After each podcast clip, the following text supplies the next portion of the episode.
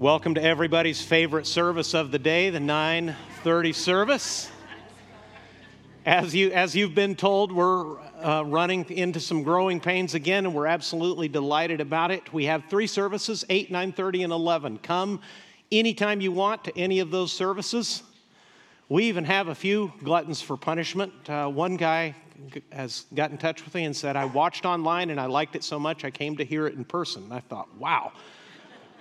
I preached the sermon three times and I didn't even like it that much. That was, that was exceedingly kind. My point is, we're happy that you're here whenever you can come, but if your schedule is flexible and you're coming anyway, uh, we would love to make room for people at 9:30 by you, one of some of you at least attending 8 or 11, just because, as you can see, we still have a few chairs, but the parking is bedlam out there, ladies and gentlemen. Bedlam. And well, more about parking at churches in a moment. But let's remember, let's be Christians all the way through the day, okay? on your way in and on your way out. The first year I was here as pastor, I got a very kind letter admonishing me to ask people in the congregation to not make certain gestures at passerby as they left the church on Sunday morning because it didn't portray who we actually were as Christians. I can't agree any more strongly than I actually do with that sentiment, so I'm just telling you on the front side. A lot of people here this morning, we're delighted that you're all here. Let's be Christians from bell to bell, shall we? That's actually what we're talking about this morning. If you'll open your Bibles with me in 1 John chapter 1 and just hold your place, I need to show you some things about God and things about ourselves as Christians. A long, long time ago now, my wife and I were approved as missionaries of this church. And in our little tribe of churches, missionaries don't usually have much individual support. They raise their support by traveling across the country to any church that will give them the opportunity to meet with the church in a worship service and present the field. You've seen our missionaries do that many times. Sometimes they're here reporting on work that we're already supporting. Other times they're here to present to us the vision that God has given them for the future and invite us to be financial partners and prayer partners with them. It's an exhausting way to raise support, but it really builds your faith. In our case, we were very fortunate. We did it quickly in that context. We raised our support in 15 months and traveled from coast to coast. And many churches save money, churches that live in reasonably priced areas where property is actually affordable, save money by hosting missionaries by dedicating part of their building or buying some little house or some little apartment somewhere, which becomes a missionary apartment. The very first place we stayed was at a church in Springfield, Missouri, where they had remodeled a really nice, made a really nice little studio apartment out of what used to be a Sunday school room. There was only one problem with this setup the lights in the whole building were controlled elsewhere. and whoever got a hold of the switch did not seem to know that missionaries were actually in the apartment. And I was on my way down. It was and I could tell why they chose this Sunday school room. It was kind of in a difficult place to reach, kind of through maze like, uh, a maze like hall. I got lost. I'm easily lost. I got lost trying to find it a couple times, and I was literally, I don't want to fall off this, this platform, but I had one foot at the beginning of some pretty steep stairs leading down to the bottom floor when somebody somewhere cut off all the lights. And I didn't know that the world could be that dark. Um, I mean, it was so dark I couldn't see anything. So I kind of precariously, cartoonishly perched at the top of the stairs, decided probably not a good idea to try to make it down my stairs. I can't find my way in the daytime. Who knows what happens if the lights are out? And sure enough, I hit my head on a couple things trying to get back to my room, which I could not find. And this is before we all had a flashlight in our pockets. So I'm kind of stuck actually, and I'm developing kind of an absurd scenario. And what I ultimately ended up doing was deciding that the safest thing to do was to get down on all fours so that I couldn't trip or fall.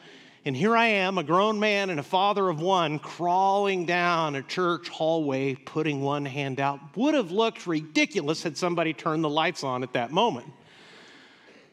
That's what it's like to be in darkness. And we live with so much light pollution that it's rarely ever dark here. I don't know if you've noticed. If anybody's ever been to Carlsbad Caverns, I don't know if they still do this, but they take you down into the depths of the caverns and at a very specific place where they put everybody together and give you full warning, in the bottom of Carlsbad Caverns, they turn the lights off. And it's terrifying. It is inky darkness. You are so quickly lost and disoriented. Why am I telling you all this? Because John is going to begin to talk to us about ourselves as Christians, where every Christian should start thinking about himself. John actually begins not with people, he begins with God. I want to show you what he told us in 1 John chapter 1. 1 John chapter 1. And look in verse 5 with me. John writes, This is the message we have heard from him and proclaim to you that God is light, and in him is no darkness at all. We're in a short series working our way through this letter, and last week I tried to explain to you that John, in specific answer to the first religious cult that contradicted Christianity, explained in the first paragraph of 1 John that his knowledge of Jesus was quite real. That John was not someone who had been told anything about Jesus. John actually knew Jesus. He saw him, he says repeatedly. I heard him. I had my hands on him. The life, the miracles, the ministry of Jesus are entirely real. And having established the reality of the person of the Son of God, Jesus Christ, and begun to hint at the fact that these Gnostics, who were a very special religious group who claimed to have secret knowledge of God known only to them and were spiritually superior to the point of sinlessness. Now, John begins to contradict those claims and explain to Christians then and now how they should actually live. And he begins, as I told you, by talking about God. This is the message we have heard from him. In other words, this isn't new. These are the very things we've heard from Jesus. This is the message we have heard from him and proclaim to you that God is, what's it say there? Light. And in him is no darkness at all. Now, let me ask you a question. Give it good thought. Is the news that God is light good news or bad news? Did you hear a little disagreement in there? I think almost everybody said good news, and of course, you're right. We would have to ask ourselves first what John may have actually specifically meant when he said that God is light, but the first thing he wants us to see is this very clear affirmation that God is light, and whatever that means, he goes on to say, there is no darkness in God at all, no darkness whatsoever. In fact, a literal translation of what John wrote here, because he didn't write in English, he wrote in Greek sounds like this God is light, and in him there is no darkness, none at all. Now, why do I say that? Because Greek grammar, and you can look it up on the internet, please don't do it now. Um, I'm doing my best to keep your attention. You can check me later. Greek grammar has the unusual capacity of being able to stack negative words on top of each other if you really want to deny something. We don't do that in English. We call it a double negative and we teach children not to use them. I don't have no toys. Bad English. Not so in Greek. So, in John's language, it really does sound like this God is light, and in him there is no darkness, none at all, none whatsoever. What did he mean by that? Well, remember, John has been shaped by the Hebrew scriptures. John is a Jewish believer. He's not speculating like these philosophically, spiritually minded Gnostics. He's not making stuff up. He's being informed by Scripture, what your Old Testament, the Hebrew Scriptures, have told him about God. And I think in John's mind, based on his reliance on Scripture, God is light means at least two things. First of all, God's illuminating presence. You may remember when God was leading the children of Israel out of Egypt At night, he guided them in a manifestation, a miracle of a pillar of fire. They can see where they're going. They can see the danger in the wilderness ahead. And most importantly, they can look up at that column of fire in the sky and know that is our God making himself known. That is a manifestation of his presence. Not only is he showing us the way, he's showing us the way because he's with us. But I think what people put together, even if they aren't very well familiar with the Old Testament, is that John, what John especially meant is not just that God is with people, showing them reality and showing them Himself, but that God is perfectly holy. That His justice, His righteousness, His integrity is not just superior, it's absolute. And one of the things the Gnostics did is deny that sin existed at all. They believed that they themselves, specifically, because of their enlightenment, because they understood that they, as spirit beings, were pure and out of, out of the reach of darkness and death and sin, that they understood everything and everyone in a way that was superior to everybody. And the Gnostics specifically believed that because of their enlightenment, they could literally be sinless. And if challenged, about sexual immorality or lying or conniving or defrauding or stealing from people. Their out was, well, the body does those things, but the body was made by this dark, evil force. What really matters is the spirit, and my spirit is pure. And that teaching permeates Western society all the way to these 2,000 years later. What does that sound like? Someone will do something objectively horrible to the point of being rightly imprisoned for the terrible things they've done, and they will sit at a mic and say, That's not me. That's not who I am. I'm not denying I did it, but that's not who I am. The first thing that John wants you to see before he begins to talk about you and me, he wants you to see God.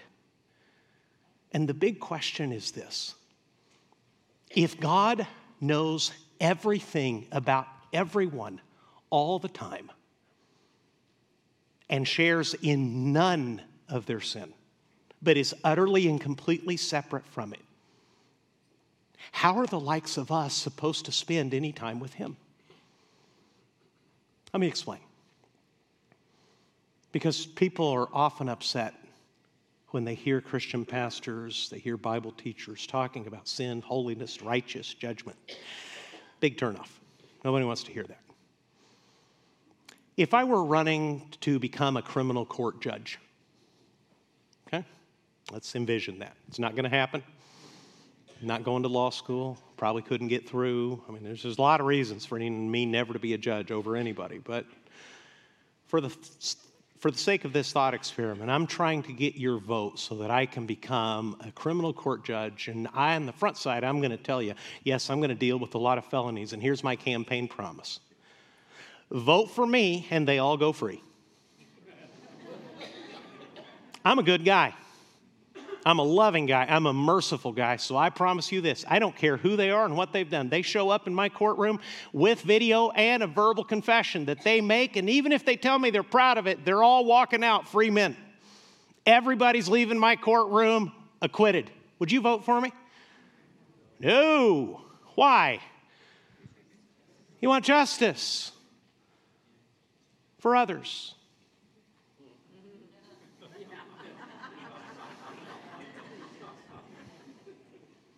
Here's the fog cutting question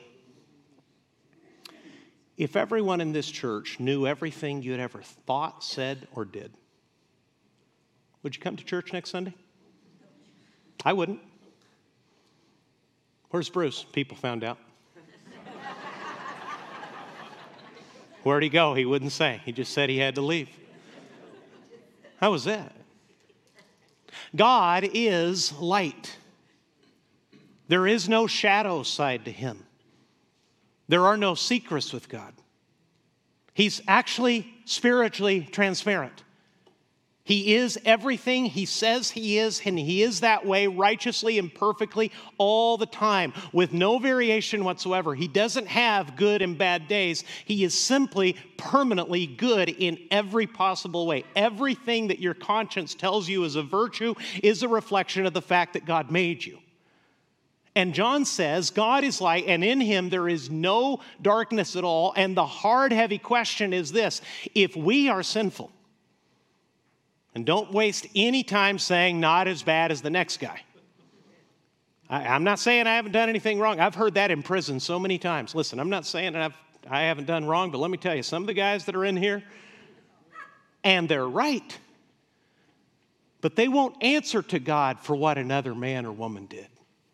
Each one of us will stand before God on our own. And the question is, how can we walk in the light of God? If God is light and we are not, if God is sinless and righteous and pure and just and perfectly, absolutely holy, and we even in jest have to admit, based on what we know about ourselves, if everybody knew the truth about me, I couldn't look anybody in the face. Not at my church, not in my family, not at work, not at school. If people knew the truth about me, I would have to go into hiding. God knows all about it, and God shares nothing of it. He's not like that. He's not dark. He's not shadowy in the slightest. What John is inviting his readers and us 2,000 years later as his contemporary readers is to know who God is and amazingly to walk with him to have fellowship with Him, to have a deep, loving partnership, to have a face to face friendship, to relate to God at perfect peace with God as our loving Father, and know that we are at peace with Him and we enjoy Him and He loves and enjoy us. And how in the world is any of that possible if He's holy and light and we are sinful and shadowy? That's what First John wants to show us. 1 John chapter 1 verse 5 This is the message we have heard from him and proclaim to you that God is light and in him is no darkness at all. Listen to him dig into the Gnostics. This is a direct answer to the Gnostics, but it's also a fog cutting question for people who claim to be Christians. Verse 6 If we say we have fellowship with him while we walk in darkness, we what? Lie. Because if God is light and we are with him, we won't be in the darkness. If we say we have fellowship with him while we walk in darkness, we lie and do not practice the truth. But if we walk in the light as he is in the light, we have fellowship with one another.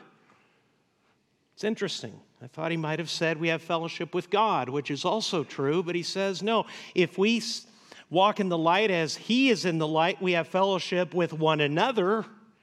And here's a beautiful blessing the blood of Jesus, His Son, cleanses us from all sin.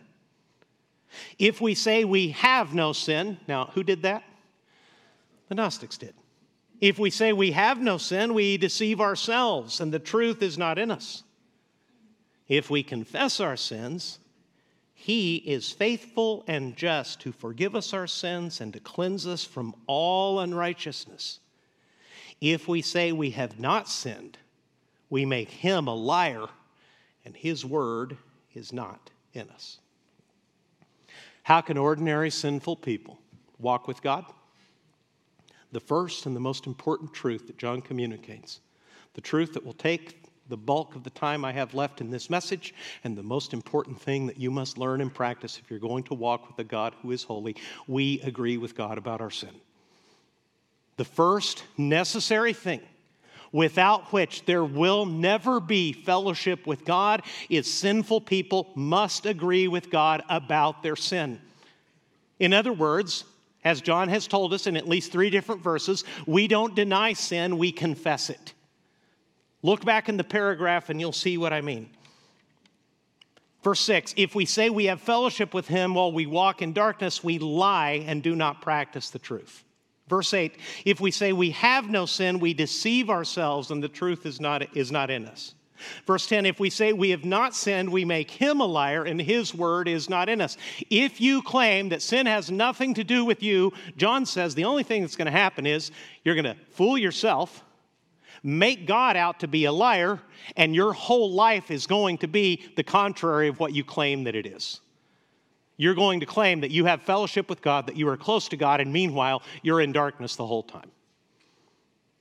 People who actually know God and are close to Him can only be close to Him and can only know Him if they agree with Him about the fundamental difference between God and us. We sin, God does not. God is light, and there is no darkness in Him at all. No, none whatsoever. My favorite verse, perhaps, in the New Testament that comforted me from the time I became a junior hire and all of those insecurities and all of that self-accusation and all of those fears i found 1 john chapter 1 verse 9 and it's fed my heart and given me courage ever since if we confess our sins he is faithful and just to forgive us our sins and to cleanse us from all unrighteousness. The key word here is confess. I'm going to study a few bible words with you this morning and here's the first one. Confess literally means to say the same thing. Confession, confession is not admission. Confession in Greek literally means to say the same thing. It's a compound word that literally means when you confess a sin, you say the same thing about it that God would. And that's rare. Let's just bring it into the level of our relationships, friendships, or if you've got some guts and grit this morning, let's talk about marriage. Okay? One spouse offends the other. What does reconciliation look like? Sorry. Hey, listen, if there's anything I said, if there's anything you said, my wife asked me just last night. Thank God we were just we were just playing. It's just it wasn't serious. But she said, "Do you know why that was wrong?" And I said, I know it was wrong. She said, Yeah, but do you know why? I'm like, uh, maybe. Um, ignorance, selfishness, cruelty, what, what was it this time? See, often we give offense and we're not even sure what to say about it. The word confession in Greek literally means that you say the same thing about your sin that God does. That's not common in our world.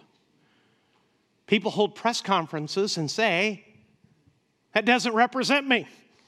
Those are not the values I espouse. I've grown in the last three days. Since I publicly destroyed myself and my reputation, I've learned so much in the last 72 hours. In friendship and in marriage, on the job. You ever have anybody on your job stab you in the back? and come to you and say, I stole your idea and made you look bad in front of our bosses. I did that. I did it on purpose because I was looking out for me. I stopped caring about you. And I'm just here to tell you that was completely wrong. It was cruel and reckless. And I'm terribly sorry, and I hope you can find it in your heart to forgive me. Anybody ever have a conversation like that? No. Most people can't be at peace with God because the most they will do with God is grudgingly admit that there might have been something wrong. Confession literally means to say the same thing. The good news of the gospel in the letter of First John is that though God is light, he also makes a second beautiful announcement. We can walk with God who is light because God is also love. God has provided the means by which we can be forgiven. We can walk with God, who is light, who sees everything, who knows everything, who is perfectly righteous, because God is not only light. First John also goes on to announce that the same God who sees everything and does everything perfectly is not only light, he is also love. Read 1 John chapter 4 verses 7 through 12 with me. It's right on your handout. Please read this with me. 1 John chapter 4, 7 through 12. Right off the handout, please, so we can all read the same scripture. John wrote, Beloved, let us love one another, for love is from God, and whoever loves has been born of God and knows God. Anyone who does not love does not know God, because God is love. In this, the love of God was made manifest among us, that God sent his only Son into the world so that we might live through him. In this is love, not that we have loved God, but that he loved us and sent his Son to be the propitiation for our sins. Beloved, if God so loved us, we also ought to love one another. No one has ever seen God. If we love one another, God abides in us, and his love is perfected in us. Write this down, and I'll show you where all this comes from next. Because God is not only light, because God knows better than we're willing to admit how holy He is, the fact that God is also utterly and entirely love, God does wonderful things for the people He loves. What sorts of things? Well, God forgives us. God cleanses us. And amazingly, God the Father gives us His own Son as our advocate. The first burden that John has in this paragraph that I'm reading to you, and it is by far the most important part of the section. From this, since this is true, then John is going to say, if all this is true, now act on it. If this is who God is and this is what God has done for you, now you just walk it out. You do what is natural and right based on the way God is and the things that God has done for you. But the first thing that John wants us to do is to deal with our sin, which comes not from minimizing it, not from denying it, not to claiming not to have it, not by saying that it was, yes, I can see how you would think that was wrong, but my intentions were right. Spare me. We wouldn't be having this conversation if there weren't some relational break, if there weren't something between us. God doesn't want any of that. He doesn't want explanations, rationalizations, or minimizations. What God requires for men and women to walk with Him is agreement with Him. John cares deeply about sin. Look at 1 John 2 1. My little children, I am writing these things to you so that you may not sin. In other words, just the fact that God is going to fully and completely forgive you, you can depend upon that because it says that God is faithful and just to forgive us our sins and to cleanse us from all unrighteousness. But don't take that casually. Don't bank on the fact that you will keep offending God and denying Him and reviling Him and just keep running back for more and more grace and more and more forgiveness. No, I am writing these things to you so that you may not sin. But then this beautiful sentence. Don't miss it. 1 John chapter 2, verse 1. But if anyone does sin, we have an advocate with the Father, Jesus Christ, the, what's it say? The righteous.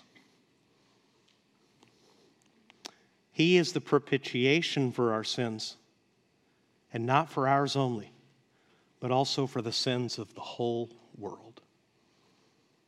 What John is announcing here is that because God has love, God has provided with enormous generosity for your sin to be dealt with.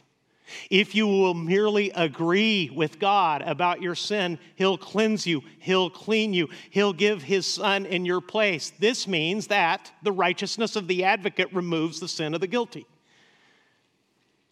There's an interesting word here that we've heard twice, once in the reading in chapter 4 and then in verse 2. He is the propitiation for our sins. My goodness, what a word. You ever heard it outside of church?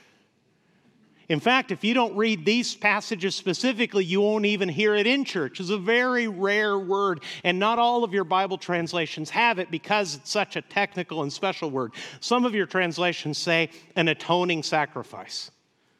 And that's a good translation, but let me tell you why this translation and a few others that stick as closely as they can to the original language kept this word that people hardly understand in place.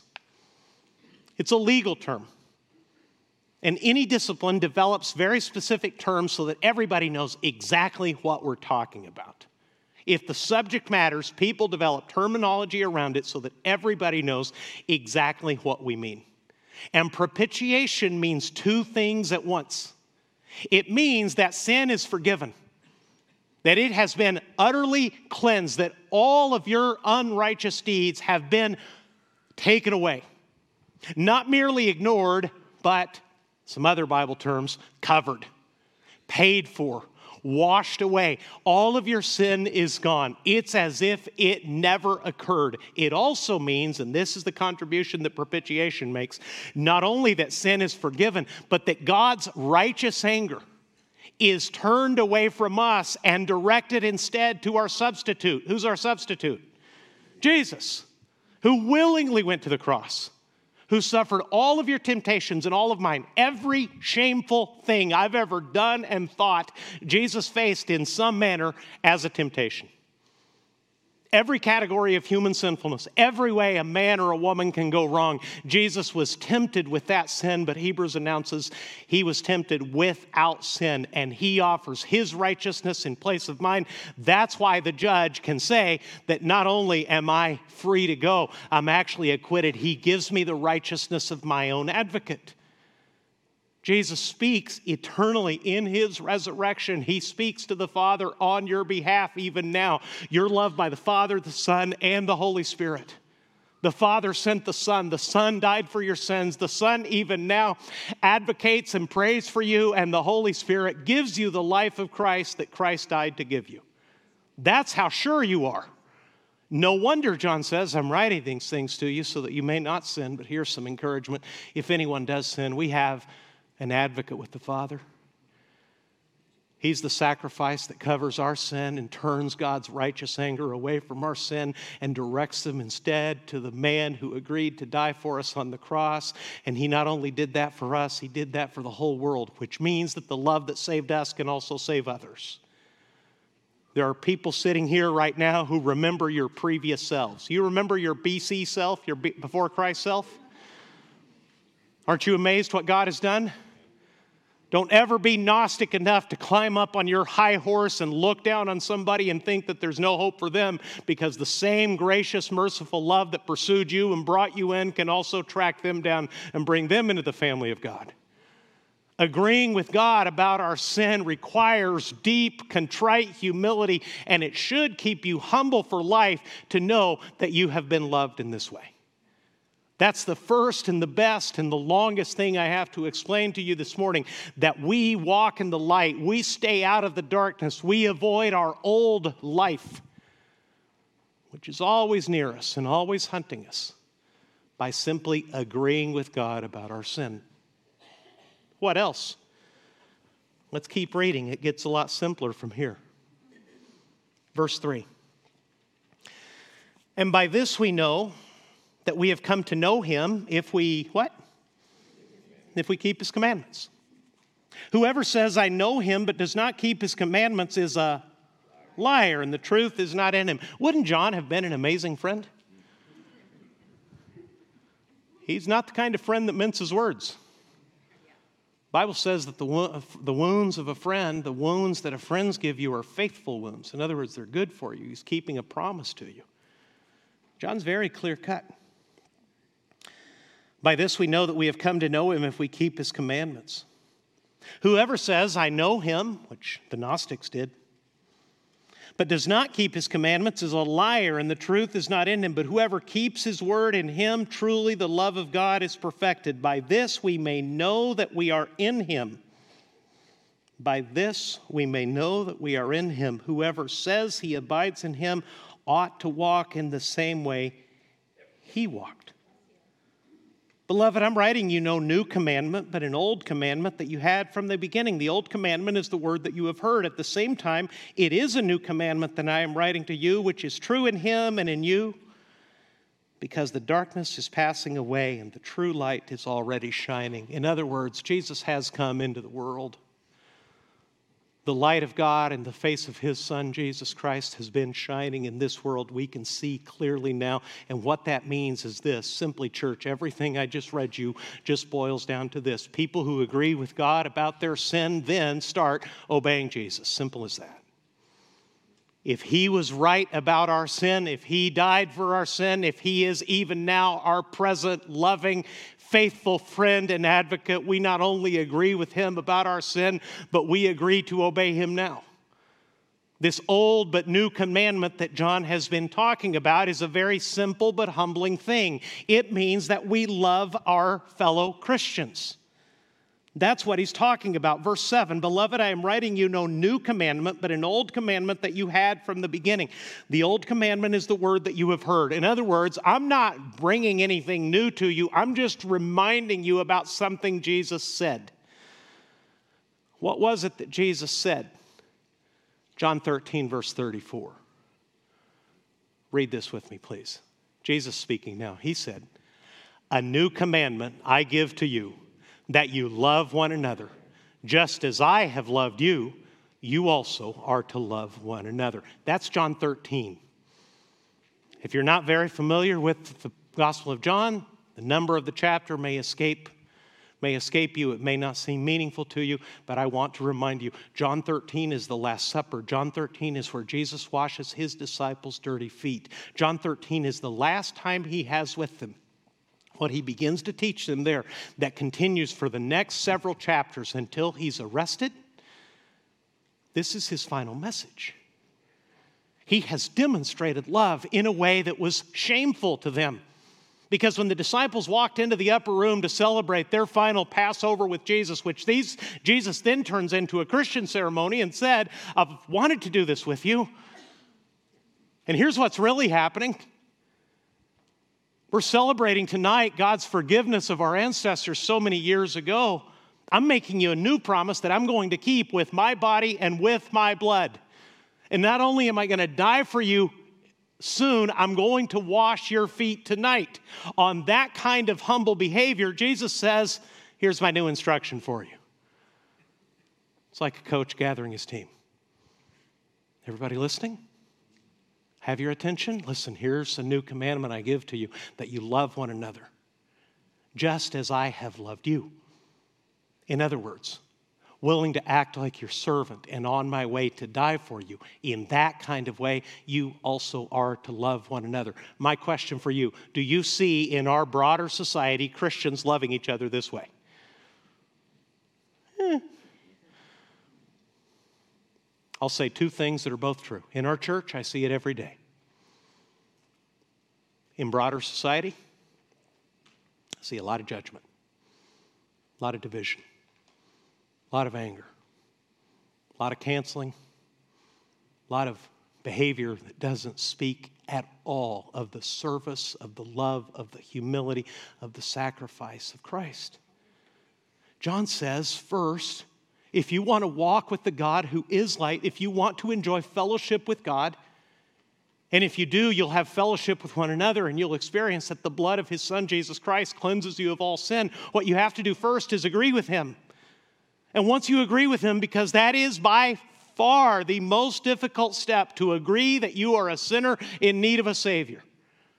Once you've crossed that bridge and died to yourself so that Jesus can give you life, now spend the rest of your life obeying Him. And what that obedience looks like is just loving other Christians. A new commandment I give to you that you love one another just as I have loved you, you also are to love one another. The rest of the paragraph just drives that home. Number three, it's repetitive, it's insistent, it's emphatic. Number three, we obey Jesus specifically by loving one another. Verse 9 Whoever says he is in the light and hates his brother is still in darkness. Every church in conflict, where people are calling each other all kinds of names and questioning each other's faith and Christianity, should read that verse. Whoever says he is in the light and hates his brother is still in darkness. Whoever loves his brother abides in the light, and in him there is no cause for stumbling. But whoever hates his brother is in the darkness and walks in the darkness and does not know where he is going because the darkness has blinded his eyes. What is John saying? The most self righteous people you know are also likely to be the most hateful. See, the Gnostics felt superior to everyone they met. And it's really hard if you feel superior to everyone to love anyone. Because you're just better, you're on a whole other level. Jesus shows you real light. Jesus shows you real love. Though God, He became a human being so that He could one day not only stoop to wash His disciples' feet, to go to the cross and die for them, the ethic here is simple. He loves us. So if we walk with Him, we will love one another. That's what the Christian life looks like. If He loved me so much, how can I hate you? Even if you're sinful and you don't agree and you won't confess it to me, I can remember of the years and years that I kept God waiting. Very simple ethic. If God loves us, and if we walk with Him, consequently, obviously, we'll always love one another. The proof that we love God is that we love one another. Look over in 1 John chapter 4, verse 11. Beloved, if God so loved us, we also ought to love one another. No one has ever seen God. If we love one another, God abides in us, and his love is perfected in us. Your proof of knowing God is the love you show the believer beside you. Years ago, many years ago now, Sharice and I had just come back to this church family. We had a young man from our church in Mexico who we had discipled who wanted to come spend the summer with us, perfect his English, learns ministry in a different setting. So we very happily welcomed him into our home. Some of you may remember him. His name was Eduardo. He was all summer with us, and I said, Listen, I'm going to take a vacation Sunday, and we can go to another church if you want. And there's a lot of famous, well known churches all over Southern California. I'd like to go to church morning and evening and go to two different kinds of churches. Where would you like to go?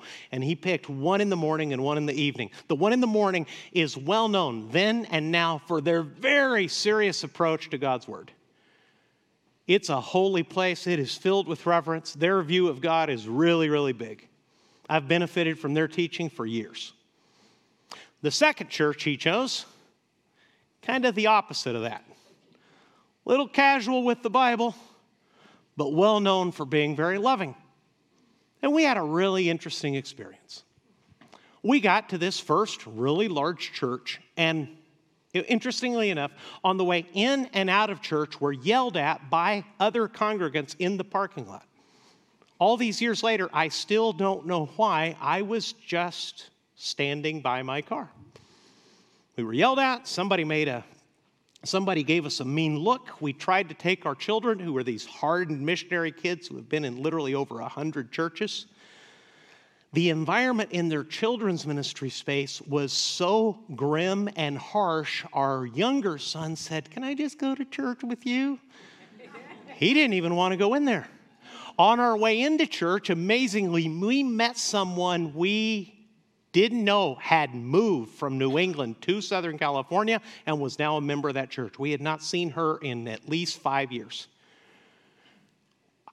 can't believe that you're here. How you doing? When'd you move? How's it going? Another friend of hers came by and she said, These are my friends, Bruce and Sharice Garner. They're wonderful people, but their doctrine, eh. Like, holy smokes. Like I, I, I don't know where I came up short, but you know, I'll straighten up and regret not wearing a tie, not sure what's going on. And we went into the church service, and everything that was good about that church's reputation was delivered that day. In fact, I needed pretty much all of my seminary education to understand this sermon. It was good, it was rich, deep. At night, we went to the other church. As we're walking onto the campus, someone literally popped out of the bushes and said, "Hey, how you doing?" I don't think I've seen you before. Ever been here before? No, no, first time. Where are you from? Huntington Beach. We love Huntington Beach. Thanks for making the drive. So. Amazing. We have coffee, we have cookies, we have lemonade, we have food. Please come this way. Holy moly. feel like a conquering hero. feel like I'm in a Super Bowl parade now. We went over to the children's ministry, and believe it or not, this sounds like I'm making it up, but I'm not. There was another person we had not seen in many years that we used to know from our previous stint in Southern California. She was working in children's ministry. And we said, listen, we're going to try to leave our, our child here, but this morning we went to another church and he refused to go. She said, You mean him? And pointed inside, he's 30 yard deep in the children's ministry already, having the time of his life. We went to the church service, and every fear that I had ever been told about that church was also delivered. Their approach to the Bible was so casual and so much similar to Dr. Phil than it was to Jesus that I didn't hear anything that wasn't true, but I also didn't hear anything particularly that came from the Bible. Any kind, smart person could have delivered that sermon. And we were basically carried out on a wave of love back to our cars. and I thought to myself, then and now, if we could combine the best of those two churches, if we could take a deep reverence for God and an enormous gratitude for who He is, and a deep awe of His holiness, and an enormous thankfulness for His love, and all of that showed up not in the things we claim to know about God and the people we think we are, but how we actually treat other people, then we would have a great church. That's the church we should be. That's one of the reasons John wrote this letter. Here's what it sounds like in real life. Listen, 1 John 3, verse 16. Read this with me. By this we know love, that he laid down his life for us, and we ought to lay down our lives for the brothers. Let's pray. If you don't know Jesus as your Savior, I'm specifically inviting you to agree with God about your sin and ask Him to save you. Just straight up, right from the shoulder, just like that. If you've been minimizing your sin, denying your sin, putting off making peace with God, the Bible has told you the truth, and your conscience has been telling you the truth as well. If you will agree with God about your sin, he will cleanse you from all unrighteousness. He will give you Jesus as your advocate. He'll give you His own life. If you don't have Him, I'm inviting you to call out to Jesus right now and ask Him to be your Savior. And, Christian, if you do know all this and you have all this, remember the proof is not in knowledge. That was a Gnostic belief. The proof is real knowledge, proven by the love, not that you claim for God, but the love you practically actually give other people. If you've been less than loving, if you've been claiming Christ but not acting like a Christian, now's a good time for you to agree with God about that sin. Give you the virtue of giving your life away to others the way Jesus sacrificially, eternally, importantly gave his life away for yours. Jesus, may it be true. I pray if there's a single person here who does not know you, that at this moment they would turn to you in complete agreement with you about their need and ask for your forgiveness so that you may grant them lovingly, freely, salvation. And Lord, for those of us who've known you and loved you and enjoyed you for years, let us show it to the world, not in what we claim about you, but the way we love others. We pray that in Jesus' name, and Crosspoint says, Amen. God bless you, folks. Love you. Go with God's grace.